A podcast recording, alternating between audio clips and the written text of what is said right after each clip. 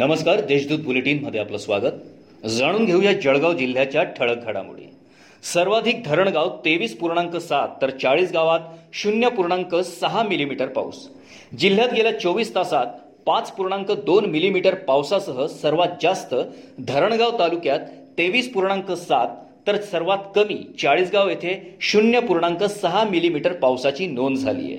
गेल्या आठ ते दहा दिवसांपासून जिल्ह्यात कमी अधिक प्रमाणात पावसाने संततधार स्वरूपात हजेरी लावली आहे. यामुळे शेतकऱ्यांच्या आशा पल्लवित झाल्या आहेत. सततच्या पावसामुळे साथीच्या आजारांमध्ये वाढ सर्दी ताप खोकल्यामुळे नागरिकांमध्ये कोरोनाची भीती प्रशासनाने औषधी दुकानदारांना डॉक्टरांच्या चिठ्ठीशिवाय औषधी गोळ्या न देण्याचे फरमान काढल्याने नागरिकांना हिवताप मलेरिया डेंग्यू सर्दी व्हायरल फीवर सारख्या आजारांना कोरोना सोबतच जगण्याचा संघर्ष करावा लागत असल्याचं चित्र आहे. यामुळे बरेच रुग्ण हे आपल्याला कोरोना झाला असून कोविड सेंटर येथे तपासणी करण्यासाठी गर्दी करत आहेत.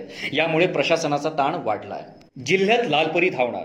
एस टी आगारातून जिल्ह्या अंतर्गत आणि इतर जिल्ह्यात रस्त्यावर लालपरी म्हणजेच एस टी सुरू करण्यात येत आहे. तब्बल मार्च महिन्यानंतर सुरू होणाऱ्या लालपरीमुळे चाकरमाने आणि प्रवाशांमध्ये उत्साह दिसून येत आहे. दरम्यान यामुळे एस टीचे उत्पन्न भरूनही निघणार आहे.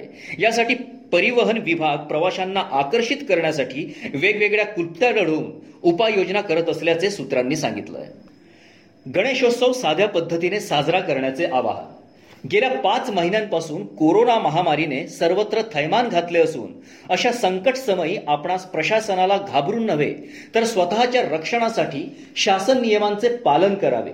व येणारे गणेशोत्सव सण हे कोरोना विषाणू संसर्गाच्या पार्श्वभूमीवर शासनाच्या नियमांचे अधीन राहून अगदी साध्या पद्धतीने साजरे करण्याचे आवाहन जिल्ह्यातील विविध शहरातील शांतता कमिटीत करण्यात येत आहे. दरम्यान लग्न मिरवणुका धार्मिक मिरवणुका अंतयात्रा सोडून शहरात दोन सप्टेंबर पर्यंत जमावबंदी आदेश लागू करण्यात आले असल्याचे अप्पर जिल्हा दंडाधिकारी राहुल पाटील यांनी कळवलंय. जिल्ह्यात आढळले आणखी कोरोनाबाधित सहाशे पाच रुग्ण. जिल्ह्यात बुधवारी कोरोना पॉझिटिव्ह सहाशे पाच रुग्ण आढळलेत.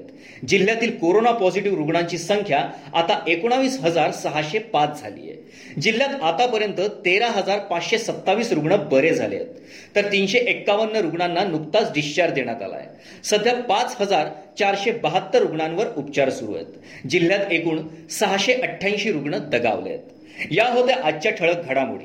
याबरोबरच वेळ झाली आहे येथेच थांबण्याची. भेटूया पुढील बुलेटिन प्रसारणात.